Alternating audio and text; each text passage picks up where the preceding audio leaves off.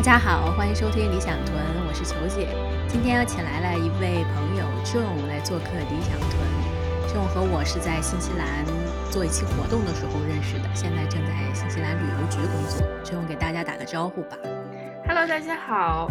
哎，你说我们是在一个活活动上认识的，我都不记得我们是在什么活动上认识。之前在新西兰航空的时候，我们请了一个世界上的，哎，他叫什么？The most connected man。对，The most connected man。对对对对对，他这个人挺神奇的，也是。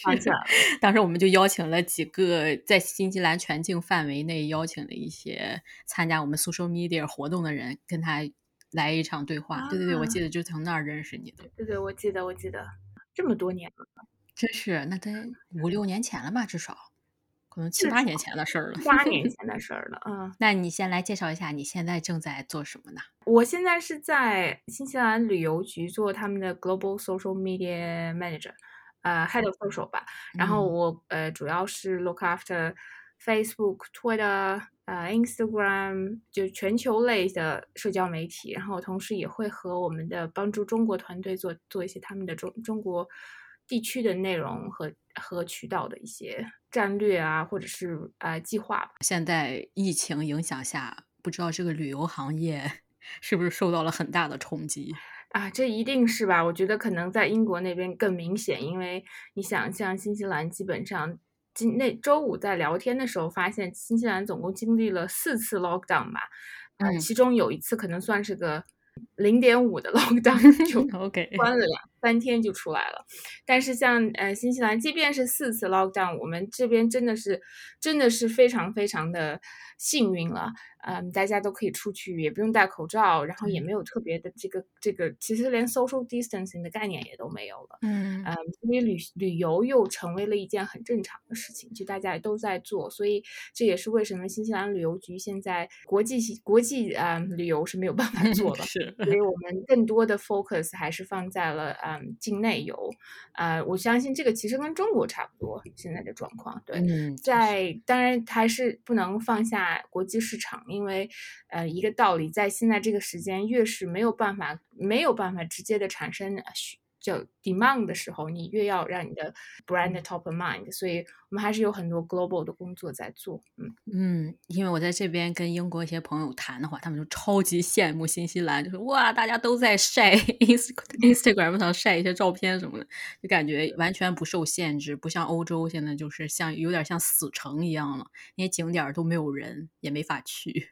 真的是没法想象，觉得挺不可思议的。我去那天呃在想，我去年二月份去了一趟日本，大概是那是我迄今为止大概是最后一次的国际旅行。嗯啊，大我我想可能你稍微好一点，但是我基本上在过去的六年七年左右时间，每一年都有国际旅行。嗯啊，去去年二月之后到现在为止，可能是。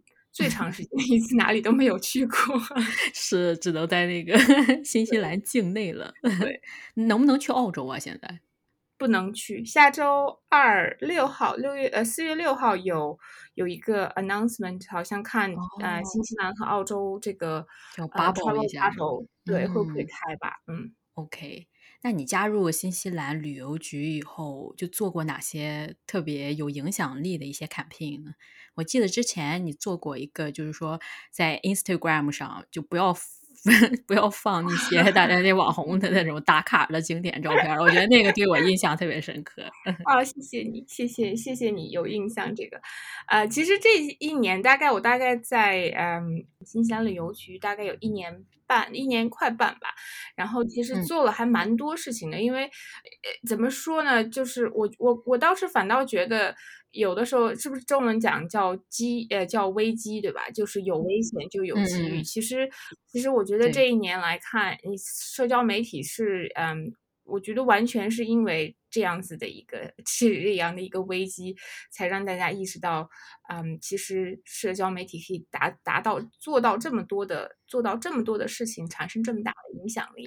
嗯，因为包括整个，其实，在西方国家，社交媒体是一个比较尴尬的存在。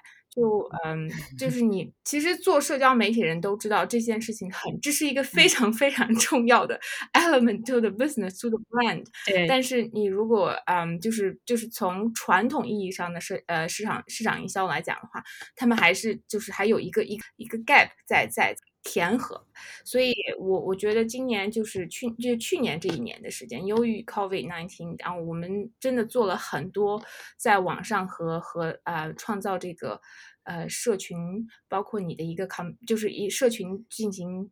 触达呀，进行沟通啊，然后我们做了不少的项目，像去年的话，做过一个在 Spotify 上，就是当时刚刚开始 lockdown，然后我们就做了一个 meditation 的一个 album，哦，然后就使用对，就使用新西兰本地的一些嗯自然的声音啊，嗯，你包括就是走不对，而且分南北岛两个部分，嗯，然后所以就用那个借借那个机会，嗯，发布了一个啊音频的一个专辑。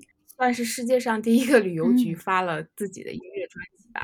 然后去，当然另一个就是你刚才讲的这个，我我我中文我还真的不知道，当时我们没有定这个中文名字给它，它叫 Traveling Under the Social Influence，其实就是你讲的这个网红的概念吧，就是不要去去光想着去打卡，嗯，也是个蛮有意思的一个一个想法。其实当时那个 campaign 完全做的是为了新西兰本地市场，就是想鼓励大家做一些新的事情。其实他并没有刻意的去说你去打打卡去网红。地点去做这些事情是件坏事儿，但只是说，就是在你去做这些事情的时候，可不可以更有创意一点？能不能想出自己更更属于你自己 original 的一些想法？所以，就当时这个 campaign 真的是蛮意外的。然后最后可能到一个两个星期。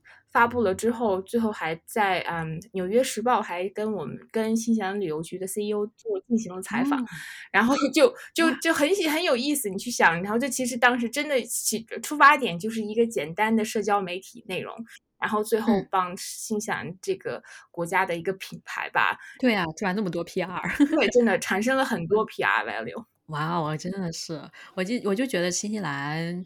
就可以探索的地方真是太多了，就很多人问我，他们要来新西兰旅游的话，去哪里玩比较好？然后我看他们那个做的 to do list，基本上都是那种 网红打卡地方。但我就觉得好多小众的地方太有的玩了，就比那些宣传过猛的一些景点好玩多了。真的是太能探索的地方太多了。对的，对的，我觉得其实就是，甚至你可以去去那些网红的地方去。去去玩，但是看你怎么玩了，对不对？我觉得就是心意和创意这种东西存在在我们每个人身上，不一定就只有一种答案。对，你觉得你平常会怎么培养你的这种 creative 的 muscle 呢？我看，呃，我看读很多东西，看很多看很多呃视频，然后最近的 addiction 是看 TikTok。我开始刷了。作作为一个社交媒体人，怎么能不看 TikTok 呢？就是就是啊，但但是我觉得很有意思的事情，呃，我觉就是我发现最有趣的事情是怎么样去创造你的 algorithm。在在 TikTok 上，很多人会说哦，真的很无聊，就是小孩子在跳舞。嗯，就我我哎，我指的不是中国的抖音哈，就是外外就是在西方国家这个这个 TikTok 吧。嗯，你可以完全去 train。就是你可以去训练你的、你的、你的社交平台的 algorithm。你喜欢这样的内容，你就多看一点，然后多停留一下，然后它就会经常给你推送这个 category 的内容。所以，所以就是我现在导致我的 TikTok 上面基本上是嗯 art，嗯 architecture，然后 philosophy，然后还有很多各国世界各地的文化，然后有些人继续讲他们嗯不同的这些人都是他们自己在当地有一些什么习俗，然后就就非常非常有意思。我我觉得我我觉得成功的是两件事情，第一个是我觉得。这是一个多么对于我来讲，看到了世界很多地方不同的人、不同的文化，是我从来没有想过的。另外一个就是，好像，嗯，作为社交做做做社交媒体的人来说，你很了解这个算法是是怎么怎么来的嘛？然后有一种。欺骗成功的 感觉，我自己 来创造了一个。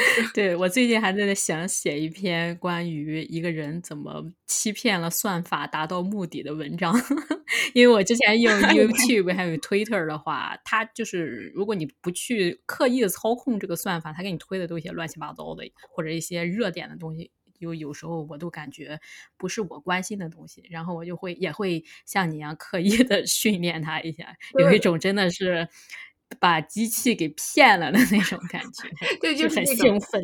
对对对，就是那种小喜悦，你可以用使用这个作为一个一个 case study。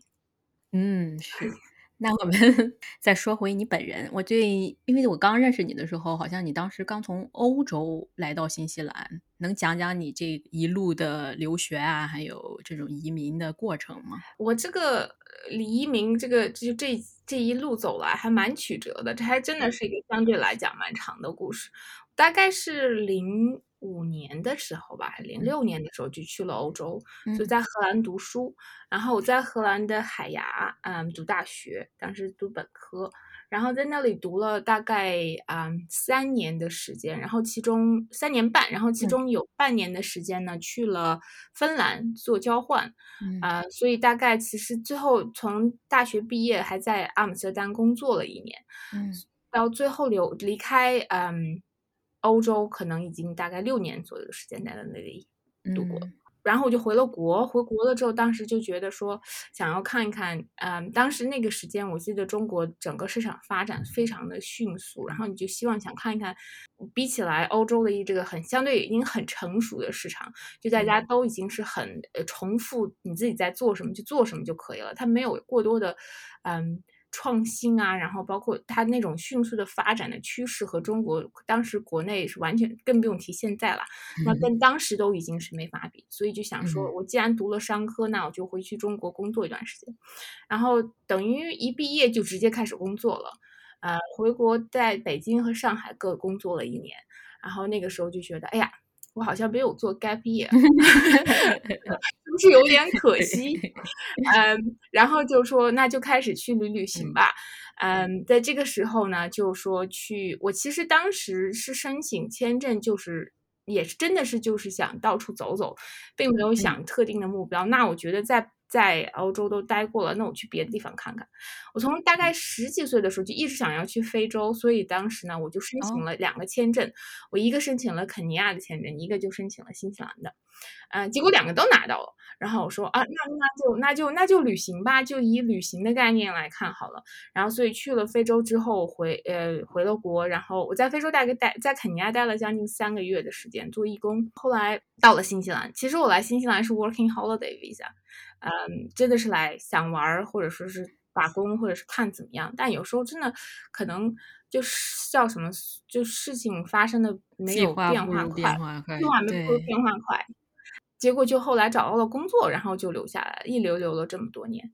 现在今年大概是我第七年，今年是哦二零二零二一年，二一，对我一三年来，对，这今年是第七年了。哇哦！当时在非洲的话，你是具体做哪些项目呀？做义工的时候？我当时去的时候去，其实是跟了一个义工的一个叫一个组织吧。然后当时去嗯了那里之后呢，是开始一开始只是帮一些嗯孤儿院，然后就是我每天都会去孤嗯儿院去帮忙。啊、有时候是帮孩子去学习啊，然后帮他们清扫卫生啊，然后跟着就是不同的，根据孤儿院不同的年纪，然后有去去做不同的事情吧。后来一个月之嗯后，嗯，当跟当当地的寄宿的这家人的关系蛮好的，我就跟着他们直接联系，就跟他们一起单独，就是没有再付这个钱。你知道，很多世界义工组织这种类型的，其实都是付钱的体验嘛。嗯然后后来我就没有再付那个钱了，我就跟当地的这个寄宿家庭一起生活，然后他们家就啊一直在做一些嗯本地的这些服务啊活动，嗯、我跟他们去了不少的难民营，就呃不叫难民营吧，这个叫贫民窟，嗯，对，嗯。然后在贫民窟帮他们做了很多，就是中文怎么讲呢？其实就是记录小孩子的名字，就给他们做档案。对，因为因为真的你不知道那些贫民窟里面有多少人，你也不知道那些孩子是哪里来，怎么样就消失了，或者，或者就接下来会发生什么事情。所以他们当时有一个 project，就是把这些小孩子的照片呐、把他们的信息都放在一个网站上，嗯然后能能拿到一些世界各地的一些啊、捐款吧。嗯，所以就帮忙做了这个项目，做了蛮长时间。哇哦，你当时觉得嗯。有有哪些特别大的困难吗？就是在非洲的话，无论是生活呀，还有文化冲击之类的。没有水啊。哦，OK。最长的记录是七天没有洗过澡。天呐，嗯。嗯，然后就突然间就断电这样的事情还蛮多。嗯。我觉得我已经没有什么好好，啊，去就是就是叫什么 complain 那种，抱怨嗯，complain 了，是。对。呃，我我觉得我还是蛮幸运的，基本上去的地方都已经是很好了。但是，呃，必然这些生活条件上的的这些，呃，叫什么 challenge 嗯。是一定存在的。然后来了新西兰以后，就感觉不是在这个这个差距应该特别大吧，应该就是这种冲击感。对对嗯。对，我觉得当时我记得就是特别好笑，我当时从，呃，肯尼亚这转嗯。机，转机在在杜拜在迪拜转的机。嗯。然后那个那个迪拜机场非常设施齐全，然后就去交了多少钱，在一个那个就是像它是专门就是洗浴的那种，嗯。呃，一个一个一个什么中，心一类吧。对嗯。对对，然后他呢，那个我付了这个钱，然后我还记得特别清楚，你知道吗？嗯。15美金，嗯。我说：“天哪，我没有洗过这么贵的澡。”但是 但是就觉得从来没有觉得说能在水里面待着热水里待着这么开心过。呃，嗯。但是我觉得那个其实就是那个整个的这个经验吧，给嗯。我的感觉，就和我学到最重要的事情，其实就是，呃，其实生活真的蛮简单的，嗯，你没有是。如果真的看到本质的话，你不需要太多的东西去让你觉得，哦，我这样才能够开心。真的是，嗯。我觉得就是年轻的时候，你得过一点儿过一段那种特别苦的生活，这样你以后就觉得，反正那样的生活我都能过来了，以后我干什么都不会就无所谓了，反正我都可以生活的。对。就不需要什么大富大贵了，这种简单生活我也可以完对。就是什么样的生活你都能你都能过吧，对，就是这样子，嗯。是，那来了新西兰以后，你有没有发现就是跟你想象的很不同，或者因为你之前在欧洲生活过，因为大家来看的话都算是西方社会嘛，但是应该还是有一些差距吧，就新西兰和欧洲相比的话。蛮大差异的，我记得我第一？天 到新西兰那天奥克兰那天，呃，可能去到了到了住宿的地方，然后就去就到 Queen Street 上去喝杯咖啡，然后就到处嗯。走一走，也不知道那真的是人生地不熟啊，什么人也不认识，一个人就来了。嗯。然后我就在我记得特别清楚，在 High Street 上面那个小嗯。广场，呃。那里有几家就是你其实周边就有很多餐馆儿啊什么的。对对对，嗯，嗯。我就看到好多人外国人在吃寿司，就是中嗯。中饭。呃，你嗯。知道这件事情很说起来，现在想想已经觉得蛮可笑的，但是那个时候嗯。对于我从从欧洲过来，嗯，欧洲的相对来说亚洲移民也好，或者说亚洲文化也好，它的整个融入嗯。是这个程度是完全不同的。我觉得新西兰它。本身就是一个移民国家嘛，所以你嗯。必然看到的各个呃，尤其是奥克兰了，当然你想那个嗯。时候也有很多国际学生啊之类的。是。我我觉得我心里最大的一个反应啊，这个听起来也好像蛮政治不正确的，就我当时哇，我真的 我以为是是个西方国家，还是有很多亚洲人的嘛。真的 嗯。是，对，就是那边中餐呀，日本啊，韩国餐在他们洋人圈儿里面特别的流行，对对。就新西兰融合的特别好，对对，这点是。是是真的。嗯，而且真的好好想念新西兰的中餐。因为英国的好多英国的广式做的还好，但是其。他的像四川或者东北菜，我天呐，真的还不如我自己做的好吃。欧洲都差不多是那样吧，我觉得这些年可能会好很多。我记得那个时候，我们我记得那个时候留学生圈子里面说，在欧洲，就我们像那边法嗯。国啊，荷兰那边比较近嘛，就说好吃的中餐就只有两家，成都嗯。菜吧，就是川菜吧，有两家，一家在嗯。巴黎，另外一家在阿姆斯特丹，反正你都得去，你要是想吃。坐个火车就过去了。对对对。哎，那你从新西兰就这么一路走来，做过哪些职业呢？我一直是做 marketing，那我背景其实也是 marketing，在在甚至在国内工作的时候，或者嗯。是在荷兰工作的时候，我都是做 marketing 的。所以基本上这个路线都是嗯。很很很统一的，没有特别大的变化。嗯，第一家公司在新西兰是。家本地公司做金融的，呃，做了大概有一年的时间，然后，嗯，是个新的一个新的一个一个内容吧，新的一个嗯 category 对我来讲，呃，发现自己好像对数学真的不是很精通。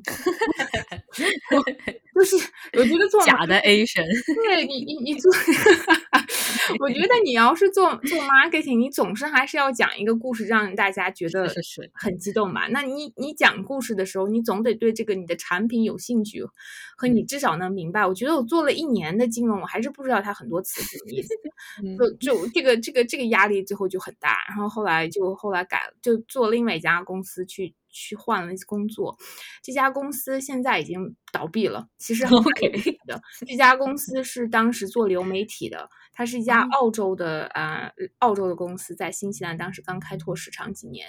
然后这家公司，你其实名字你都能知道它是做什么，它叫 QuickFlix。哦，OK，它其实就是一个。Netflix 那个版本啊，其实那个时候做这个产业是蛮有意思的。新西兰的市场，你也在新西兰待了这么多年，你你肯定也知道这个市场很小，然后很多东西呢都都很 saturated，就就是很多东西都已经很饱和了。嗯，你你想那个时候有这么一个新兴的产业在新西兰本地，还是蛮有意思的。呃，但是去开始工作大概快一年的时候。嗯，新西兰的各地的本地的一些电信公司都开始了做流媒体的产品，是，嗯，那是个 trending 当时。对，然后接下来 Netflix 就进了新西兰，那这家公司基本上就下去了。然后后来 就，嗯，后来就，嗯，就换工作去了纽航。哎，其实我跟你说，我觉得这个是 networking 的一个原因吧。其实你你给你做了我的，等于算是一个 reference。是，纽航，就是我觉得。就是在新西兰的话，就我来讲，networking 真是太重要了。包括我从我离职纽航，然后加入 Westpac，如果不是我前老板他引荐我，我完全就没有机会进的。而且当时我面试就完全都跳过了 什么 hiring manager 啊或者什么，因为我跟我前老板是这么熟了，都就直接就进去了，等于是就他说一句话我就进去了，就这样。对，networking 肯定确实很重要。其实这就是反过来讲，就是因为一个市场小嘛，嗯，他他需要有一个，就是你你你有没有其他人能帮你 reference 做你这个信任信任度的调查吧？嗯，是。纽航我大概也快六年了吧，五年五年半，没有做了蛮久的。想一想，其实蛮有意思啊。我当时我进去的时候应该是 replace 你的 role，对不对？因为你当时。然后呢，我那一年做完了之后，就转去做了其，就是做了呃，就不做中文部分了。我们把整整个中文部分全部关掉了，所以就我一直在做，就是就是 global social。然后大概做了，我在那个 team 做了三年。四年三年的时间，然后后来我去了 Grabseat，就是呃，这个它新西兰纽航的下联航，其实它根本就不，其实它也不算是联航，它其实算是它的一个一个一个呃次品牌吧，就是下下属品牌。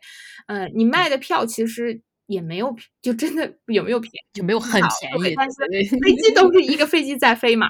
嗯，对，所以所以当时在那里做他们的数字产品和内容。呃，经理做了大概一年多的时间，然后才来了纽，呃，来了新西兰的旅游局。哦，这样，嗯，当时在纽航的时候，你有没有做哪些印象特别深刻的一些 marketing campaign 呢？哎呀，这么多年了，嗯，我记得有一个是 Christmas，对我一直记得，对，就圣诞节的时候，对，有一年有一年做的，对，有一年做 Christmas 是大概是第一年我们开始在女皇开始做 Christmas 的 campaign，是一个 social lead 的。一个嗯一个一个项目，当时是就是那个内容其实是。蛮有挑战性的，因为圣诞节啊这种这种这种 K event 相对来说都是非常竞争力非常非常激烈的，你基本上很难在你的那个你的这个呃产就是就是一个你的 category 里面，你想要一下能站出来跟别人不一样，真的是件蛮难的事情。然后当时这个内容啊还蛮有意思的，就是拍下来嗯。跟也有跟 creative agency，然后包括最后内容，最后拿结果成果都非常的好，嗯，就是那个内容大概就讲的是圣诞老人因为听不懂新西兰小孩子的口音，然后给错礼物的故事。一句话总结大概就是这样。真的是，我又想起来新西兰口音真的太有意思了。有我现在最近在 Clubhouse 上玩的比较多，每天都有一个 KV。hang out 的一个 room，然后好嗯多 世界各地的人就过来加入，说想听听新西兰的口音，特别有趣。你怎么你怎么看新西兰的口音啊？反正是我应该是会受到影响，而且我刚来新西嗯兰头三个月，我特别的纠结他们在讲什么，就是完全跟我受的英语教育，因为我小从小到大受的英英语教育应该是美式的英语，所以新西兰这个口音就天天壤之别的那种感觉。虽然都是讲的英文，但真的头三个月太难懂了。但现在回头来看的话，你在欧洲，你接触的世界各地的人更多了，就感觉 每个每个地方都有不同的口音。我觉得英语就算一种标准语言的话，那它方言至少得四五百种吧。对，真的是。呃，我我也记得那个时候在，反正在欧洲的话，你就能听到各种各样的人讲英语。所以有时候我就在想，我也不太清楚我的英语口音到底是哪里来的。之前我跟一些就客户开会的时候，他们就问我：“哎，你这说的是哪个地方的口音？也不像新西兰的，你说你新西兰过来的，也也不像纯中国人说英语的那种口音。哎，英式的话稍微有点沾边儿，但也不像。我说这是 multicultural 的。我也觉得是你可能不停的就是去去就是旅行啊，然后去不同的地方嗯。待着，然后跟不同的人讲话，你时间要是一久的话，你就慢慢就会沾染上一些这些这些东西，都不知不觉的。我觉得我没有刻意的嗯想要去学新西兰口音，我觉得真的嗯不怎么好听。但但比起澳洲口音已经好很多 这边澳洲口音经常被吐槽。真的是。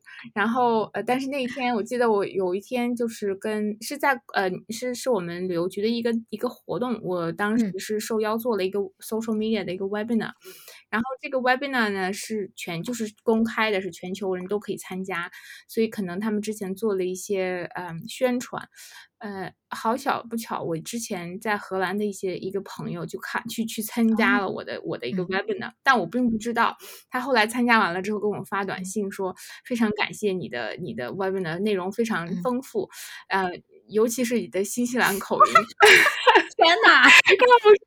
我哪里有新西兰口音，太让我受伤害。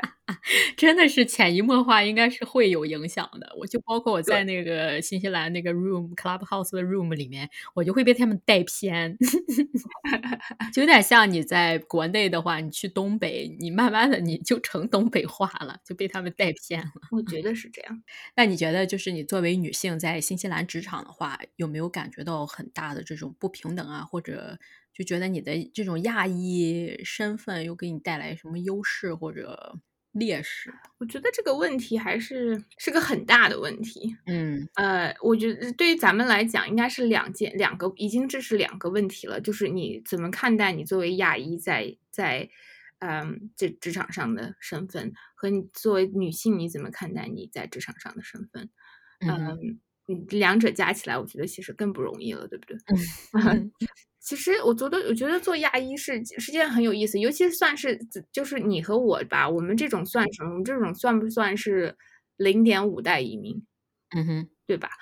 然后就就是你又不是，就是就像咱们刚才开玩笑在讲口音这件事情，我们的嗯口音又不会像是呃第二代移民的那种，哦，我们叫一点五代移民，对吧？嗯哼，记得好像是这样的一个分析，我都不知道道他们怎么分的。一代 一代移民就是你的一一般是父辈嘛爸妈妈对哦，OK，父辈了嗯然后他们的孩子算是二代移民，然后他们的二代移啊民就是等于是出身本地，然后他们是完全有当地，基本基本上就是一个就是真正的是当地人，嗯，但嗯。是他们只是背负着这样一个亚裔的身份而已。但是对于嗯。咱们来说，就是你你张口会讲话，人家就知道你肯定，你就算你说你是，人家也会觉得哦，你肯定是从有是有移民背景的。呃嗯，怎么看待？我觉得，但你但是怎么看待这些事情呢？呃，我觉得我最大的，我最大的就是就是怎么讲呢？我我我所学到的，或者说嗯我教给自己的呃一个一个处理方式，就是嗯，我觉得总结一下，可能就是两点吧。第一就是不设限，嗯，不要给自己去有这样的思想压力。我是亚裔怎样？我的英语可不是不是母语是又是怎样？嗯，或者是别人会怎么看待我？这些东西都是你来自自己对自己的一个评价或者是压力。呃，不要给自己设定这样子没有嗯毫无意义的一种以限定自己发展的的这种怎么讲天花天花板吧？其实有的时候并不一定是别人给你的，是你自己加在自己身上的。然后另外一点就是，我觉得可能就。不要这个这个话，其实说的是个很敏感的话题。有些人听到这么讲，并不觉得很舒服。但是我我个人认为，你这要看待你自己怎么去处理这个事情，就是不要过度的敏感。对，嗯，就是不要什么，就在和任何时候都不要觉得马上就觉得这件事情是针对我的。真的是，一定是因为，因为你马上就把自己放在一个受害者的身份，嗯，这特别影响你的心理健康。然后你的心理一旦开始整整个看待事情不一样了，你就没有办法继续往前走了。嗯，很多时候我相信，其实能力都是摆在那里的，但是我们自己给自己设定了很多条条框框。就是有一个事儿，我想起来挺有意思的。之前在办公室里面就有很多就是同事之间的 talk 嘛，他们有时候一看到我过来的时候啊，就就不会讲。他们去过哪家中餐馆很烂，就挺有意思的，就感觉我说其实无所谓的，我知道你们是在讲那个中餐馆很烂，又不是讲中国人很烂，所以有时候感觉新西兰它应该算是一个很 PC 的一个国家，所以大家本身。都会带着那种像自我审查呀，或者也是过度敏感的那种状态。但我很同意你说的，我就属于那种你又没有针对我个人。虽然有时候我会，如果你说的不是那种客观真实的话，我会跟你辩论一下。但平常你去评价一家中国餐馆难吃，那就没有我干嘛要上纲上线到你就是讨厌中国人这样子。对，我觉得其实就是就是就是 open conversation 吧。你可能就你不不要把自己放在一个特别特别不好的一个心理的起起始点，嗯呃，可能能让你帮助你避免很多。就是你，就是有机会在你面前的时候，如果你不限制你自己，你可能能抓住这些机会，然后就能让你的事业上就是呈现完全不同的局面。但是因为你设限了，导致你你不仅仅抓不住机会，你可能都看不见机会。嗯，真是。哎，那我想，因为你是新疆人，你有没有在国外有人问过你，就是关于新疆问题的看法？暂时还没有，因为很少有人问到我说具体你。啊，对，好多人问我是你是哪儿的，然后我说了我是济南的，他们都没听过，然后这个话题就过去了。可能最 近才开始吧，我倒是觉得最近这几年新疆的叫什么影响力才这么大。说到这个，以前我在外媒炒的，以前别人问你是哪来的，我说哎，嗯，我感谢你你的你的你的你的呃 intention，但是我说了你也不会知道。我一般会打开地图，告诉他啊，我在这儿，或者就说我那个地方离日本和韩国很近，那他们大概就啊，那这个还是蛮好的 indicator。我倒是觉得近几年，我觉得可能这么多年我认识，就是跟别人说，然后就是可能就那么几个人问我说，坚坚持不懈的要问，你说嘛，你说嘛，我说不定我就知道呢。然后可能大概有个 five percent 的人会说，哦，我知道这里，我还去过这，是吗？OK，对对，挺有意思的，都是好奇宝宝。对，就是好奇宝宝。嗯，那你觉得你未来有什么打算呢？现在还是想是在旅游这个产业继续发展吗？还是有什么新的计划？暂时还在在看吧。我觉得有一点是在属于那种人生的。嗯，叫什么分岔口的感觉，就是在这个这倒是不一定跟年纪有关系啊，倒是因为觉得可能我大概做市场、做社交媒体，大概现在回头看看都十几年了，然后我觉得就是虽然在旅游业做了大概五六年的时间，但是总觉得有一些东西是可以拿去给帮助更多人的。嗯，所以就在考虑，没有想好，还在还在思索的一个过程中。但是我觉得，嗯，我我我今今年这个想法出现的时候，我其实心里倒是觉得蛮高兴的。就以前好多年，就是过去好几年的时候都没有，过去几年从来都没有考虑过要不要自己做事情，自己做 freelancer 之类的。嗯，总给自己第一个反应就是，哎呀，我不是个，我不是一个特别自律的人，我担心我自己给自己 做事情不知道早上能不能起来床。但是 今年有这个想法，倒是觉得这些这就是一个很大的进步了。嗯，这自我对自我的肯定吧。就就能能愿意去想这件事情，然后说就既嗯既已知是有很多困难的，但是还愿意去去考虑怎么样能把这个呃这个事情实现，也是件蛮有意思的事情。你现在就是在做 freelancer 了，对不对？对，因为我一直是对这种叫 creator economy 特别感兴嗯哼。趣，我最近也一直在研究关于 remote working 啊这一块儿的东西，就感觉这个 community 其实还是蛮大的。就是一旦找到组织以后，就感觉自己虽然是一个独立工作者，但是就是你背后还是有一些资源啊，然后人脉就可以用的，然后你有问题的话，也可以去跟一些同行业的人讨论。所以我感觉，尤其是疫情一下子加快了这个 freelancing 的这种进程吧，嗯。算是。所以我感觉我应该也是在一个就对我来讲比较对的道路上。像我的话，我在大企业，我一般待不过三年的这样子，就没有办法给别人打工。唉，之前职职场也是跳来跳去的，就是如果不是也不算不符合自己的价值观吧，就是你做的一些东西毕竟是灵活度会受限的，如果是给大企业工作的话，嗯嗯。对，我觉得还有一件让我特别怎么说呢，就心里今年开始一直在琢磨的事，你就觉得嗯。因为因为企业里面的这种 bureaucracy，就导致你最后其实真的想要产生的 impact，是非常非常受影响的。就是是。你真的觉得这些事情是能做出来结果的，但是你并不一定那么容易达到那里。嗯，对。所以就觉得如果如果我的想法是在这里的，如果我的我的我的怎么说呢，就是我的 creative 是都在我身上的，我是可。以把这些能力帮用这个能力帮助别人的话，为什么不去尝试呢？嗯，嗯。是。大企业的话，它会就是你至少在钱还有这个 budget 方面不用担心，但是有嗯。时候你需要走一些程序，真的是挺让你就把一些精力耗费在一些不必要的地方了，这对于我来讲是这样。所以我现在开始自己做一些项目的话，就还蛮 随心所欲的，但是有时候就会感觉，哎呀，这个经济可能保障不了了，有时候会有点儿这方面的担心。